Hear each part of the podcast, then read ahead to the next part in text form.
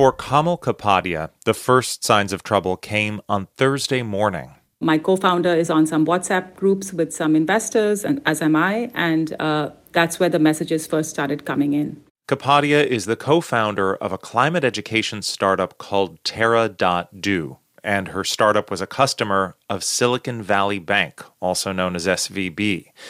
The bank is what investors on the WhatsApp group were worried about. Things were not looking good, and other investors had started telling their companies to pull money out of the bank. Uh, and so that's what our investors started advising. So Kapadia and her co founder started figuring out whether and how they could get money out of SVB. After calls with the bank and their investors, they decided by Thursday evening to make the move. But at close of business, their money was still at SVB. Then came Friday. A major development in the banking world. The FDIC just reported that California regulators shut down Silicon Valley Bank. We find out this shocking news, and all our founders and our chief business officer were on a Zoom call, and we try. Uh, we're trying to get into the bank account, and we can see the account, but you can't do anything. Like the, everything is frozen. Because Terra.do wasn't the only company trying to get money out of Silicon Valley Bank on Thursday. Lots of other startups were too, and that triggered a run on the bank. It essentially collapsed and got taken over by the Federal Deposit Insurance Corporation, the FDIC. At this point, we're like, okay, we uh, we first of all we don't even know if we can access our money, but we need another bank account. That was our first thought. Without a working bank account, their whole business was basically on hold. They couldn't pay for the cloud computing they need, couldn't make their next payroll or process incoming payments from customers. So Kapadia got into her car and drove around Berkeley, California, where she lives, looking for a bank. I ran into Chase. They didn't have a manager available at the time, so I literally like stood on the corner, like in downtown Berkeley, and I saw a Citibank. I ran there; they were not open. So then I moved. I ran to Bank of America, and they were able to open an account for me. But there was still the question of the money in their Silicon Valley bank account. The FDIC insures accounts up to $250,000. Terra.do is a small startup, but Kapadia says its balance was in the millions. This money is just absolutely critical for our survival. We manage our money very, very carefully. The next question was okay, even this 250K, when will we access it? Because literally next week we have to pay salaries. Kapadia's company got good news over the weekend. On Sunday, the Biden administration announced that the FDIC would give Silicon Valley Bank customers full access to their deposits, even balances above 250K. When we talked to Kapadia Monday afternoon, she said more information was coming out by the minute. We are just actively monitoring all the news channels, looking for this information and acting as soon as we can. Meanwhile, we're also trying to run our business. And like a lot of people, she's also trying to piece through how this happened, especially just 15 years after another banking crisis upended the US economy. You know, it's not that long after 2008, and clearly we have a lot still to do. Uh, we don't seem to have learned those lessons well enough. Consider this New regulation passed after the 2008 subprime mortgage crisis was supposed to shore up banks to weather financial storms. We'll ask one of the congressmen who championed that legislation what he thinks led to this weekend's banking implosion. From NPR, I'm Ari Shapiro. It's Monday, March 13th. It's Consider This from NPR. It wasn't just Silicon Valley Bank. On Sunday, New York regulators shut down Signature Bank. Like with SVB, the FDIC will also backstop all of Signature's deposits, even those above the $250,000 limit. It was an extraordinary step that federal officials said was necessary to strengthen public confidence in the U.S. banking system. President Biden spoke about it Monday morning. Your deposits will be there when you need them. Small businesses across the country, the deposit accounts at these banks can breathe easier knowing they'll be able to pay their workers and pay their bills. And their hardworking employees can breathe easier as well. But the stock market didn't seem to breathe easy. Shares of regional banks sank. My colleague Mary Louise Kelly spoke with NPR's David Gura about the potential risks of contagion. David, bank stocks going down, down, down, down, down, down, down today. What's going on? Yeah, investors are concerned other banks could collapse. And just to recap quickly what's happened here, on Sunday, regulators announced they'd taken emergency measures to make sure all customers of those two banks you mentioned, Silicon Valley Bank and Signature Bank, could access their money. But despite that, shares fell of regional banks and banks that have a lot of deposits that are not insured by the FDIC, deposits that are larger than $250,000. mm-hmm. First Republic Bank is one of those. It caters mainly to wealthy clients, tech companies. It's headquartered in uh, San Francisco, and its share price fell by more than 60% today. The NASDAQ temporarily halted trading of its shares shortly after the opening bell. KeyCorp and Comerica were down about 25% each. Zions Bancorporation of Salt Lake City was also down.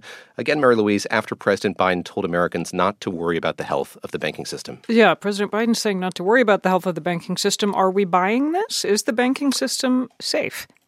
Well, there's no indication other lenders are in financial trouble, but administration officials emphasize they're being vigilant. It's important to note that yesterday, the Federal Reserve said it's willing to provide loans to any other banks that encounter difficulties. But We've had three banks close in the span of one week. Silvergate Bank, which is known for lending to crypto companies, is winding down its operations and paying back deposits. Chris Kotowski is a longtime bank analyst. He's with Oppenheimer, and he told me he's of the belief this is going to blow over, although it is going to take some time. He says, at their core, these companies are solid, and this is not a replay of the global financial crisis. If you think about the current problem, right, is not that these banks made a bunch of bad loans. The current problem is that maybe they bought a few too many government backed securities.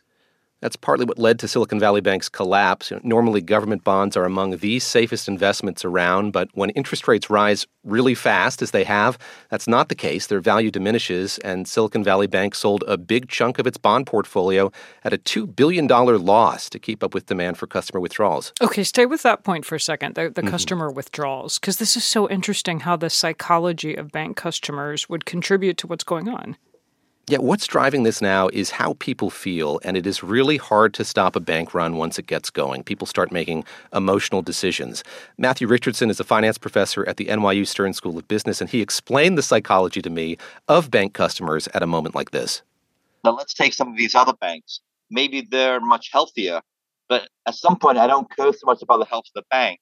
I'm concerned about what the other depositors are going to do. You're looking to the right and to the left, and that's what's difficult here, Mary Louise. No matter how healthy banks are, if depositors feel skittish and take their money out, things can really snowball. It leads to even more fear about the bank, even if the Fed is offering short term funding as it is. Okay, so give me a roadmap for the next few days. What should we what should we be watching for?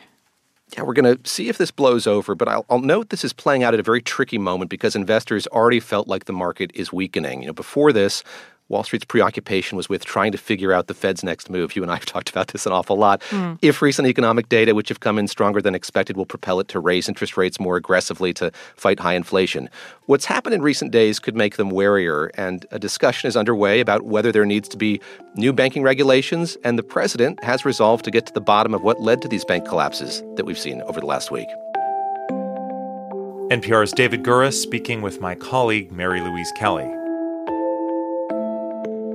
As David just mentioned, lawmakers are starting to talk about whether these bank failures point to the need for new regulations.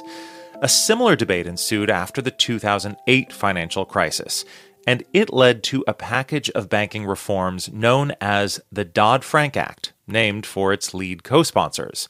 One of them was Barney Frank, a former Democratic congressman from Massachusetts who chaired the House Financial Services Committee. More recently, he also served on the board of Signature Bank, which failed this weekend. NPR's Juana Summers caught up with him to get his thoughts on what went wrong. In an op ed for the New York Times, Senator Elizabeth Warren says that the recent bank failures, and I'm quoting here, are the direct result of leaders in Washington weakening the financial rules.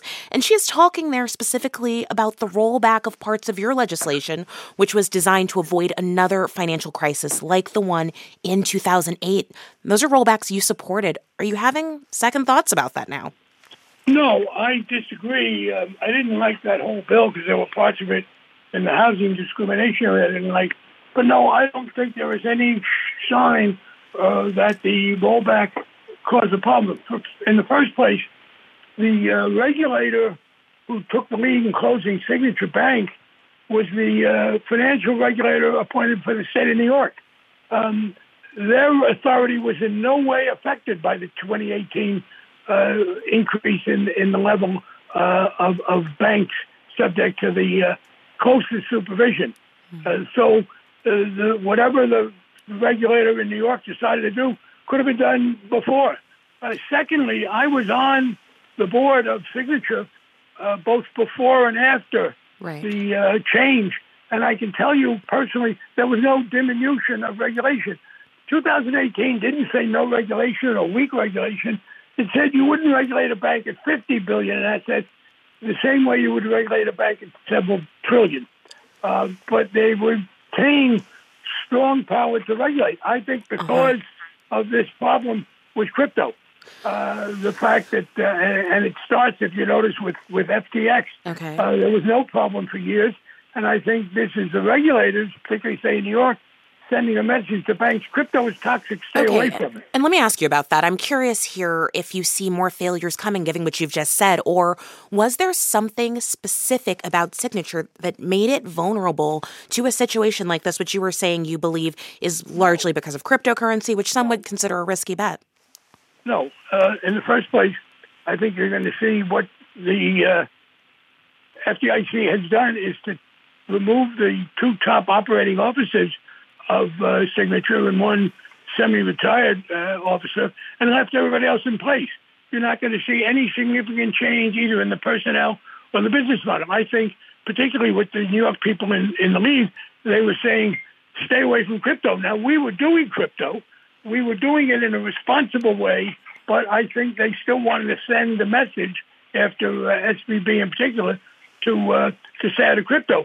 If the federal government had announced on Friday, the two things that announced today, a liquidity facility for banks that are suffering from runs and a, uh, uh, backup for guaranteeing the deposits above 250, Signature wouldn't have had a problem. Mm, okay. Now, that is the one vulnerability we had. Signature is a business-oriented bank. We lend a lot to real estate, right.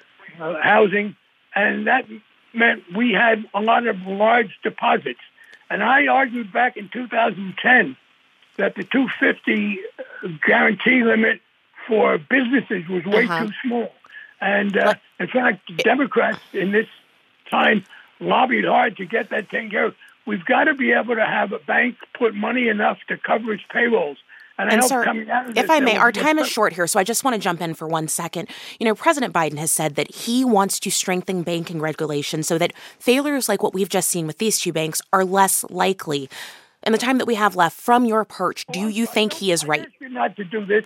Uh, I don't know how much time is time left, but I don't like to be asked complicated questions and so low. But we have to do with okay. uh, but do you think that the pre- sir? Do you think that the president is correct when he says he wants to strengthen these regulations to make these well, things? Well, I want to. Yes. Uh, uh, first of all, I think we need to strengthen the regulations on crypto, not just in banking, but through the SEC. Secondly, I think it's important for the stability of the country uh, economically and for fairness to workers, not banks, to make sure that uh, companies can have insurance sufficient to cover their payrolls. Um, so yeah, we, we we need I think not just general banking regulations, but we need specific regulation tightening up crypto. Former Congressman Barney Frank speaking with my colleague Juana Summers. It's Consider This from NPR. I'm Ari Shapiro.